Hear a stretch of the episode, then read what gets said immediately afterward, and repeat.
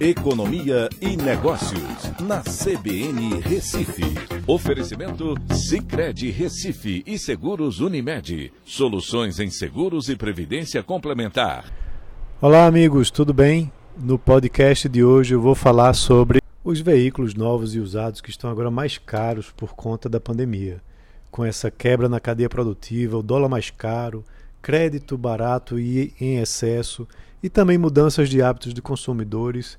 Esses fatores todos estão, é, principalmente por conta da pandemia, empurrando os preços dos veículos novos e usados para cima. No período de 2011 a 2019, antes da pandemia, os veículos novos tinham uma valorização anual média de 0,5% e os usados de 2,9%, segundo os dados do IPCA. Para se ter uma ideia, no período acumulado dos últimos 12 meses até agosto, os veículos novos tiveram um reajuste médio de 9,76% e os usados de 12,48%.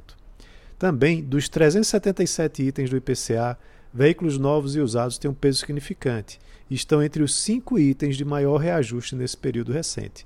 E a previsão é que eles continuem pressionando até o final de 2022, né, quando a indústria começa a diminuir esse excesso de demanda.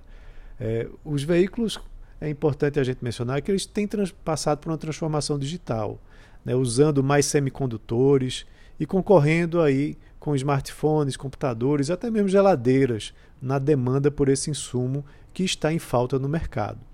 Também os consumidores brasileiros mudaram seu hábito de consumo, dando preferência agora por SUVs, que também elevou os preços desses veículos.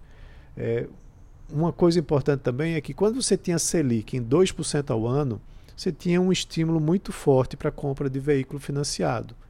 Né? A, isso fez também com que as médias de estoques dos, das concessionárias, que antes eram de 30 dias antes da pandemia, essa média caiu para 11 dias, gerando aí filas de esperas, às vezes até de seis meses. Então essa média vai continuar elevada até que se acerte esse fornecimento de insumos, né, principalmente os chips, e que se consiga produzir o suficiente para atender a demanda. Os juros mais altos, né, por conta da elevação da Selic, também podem frear pelo lado da demanda. Então é isso, um abraço a todos e até a próxima.